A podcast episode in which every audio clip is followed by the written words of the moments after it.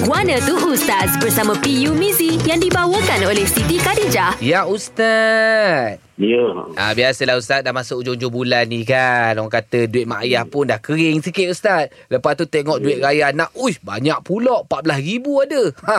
Jadi Ustaz, ambil duit anak sikit beli keperluan. Keperluan tu macam beras, pampers hmm. dorang, kan, susu dorang. Hmm. Macam mana Ustaz? Anak tak tahu ni tapi beli keperluan untuk dorang juga ni Ustaz. Ah, dosa tak Ustaz? Okey. Okey, berkenaan dengan ni benda ni biasa berlaku lah. Hmm. Yang anak-anak dapat duit saya banyak. Kan, tak kira berapa puluh ribu ke berapa puluh ribu kan.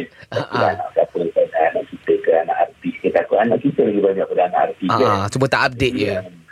Ah, jadi ya, jadi ah, bila berlaku kes macam ni, ah, biasalah kita orang tahu pendapatan mak ayah ni tak stabil. Jadi anak-anak ada Hmm. dan juga tabung mereka, jadi boleh. Ini harus untuk mak ayah ya, ada oleh banyak ada bahasa ulama ada kata untuk bapa nanti jadi masukkan mak atau mak pun boleh juga hanya menggunakan harta anak-anak dia ia untuk uh, keperluan keluarga bila keadaan memerlukan Hmm. hmm. jangan apa ambil duit anak tadi uh, ditukar suara ke kan Ke apa di apa di karosip ke momo sharing ke Ah.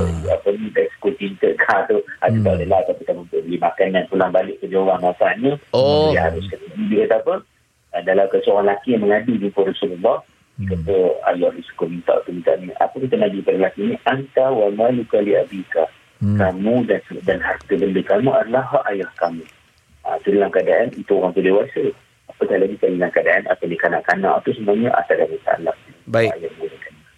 Okey. manfaat mereka juga Alright, terbaik Ustaz. Terima kasih Ustaz. Terima kasih Ustaz. Terima kasih. Guana tu Ustaz bersama PU Mizi yang dibawakan oleh Siti Khadijah. Setiap momen yang dilalui cuma pinjaman sementara. Yang kekal hanya kenangan indah bersama. Jangan lupa hadiahkan Siti Khadijah dalam setiap momen indah bersama. Layari www.sitikadijah.com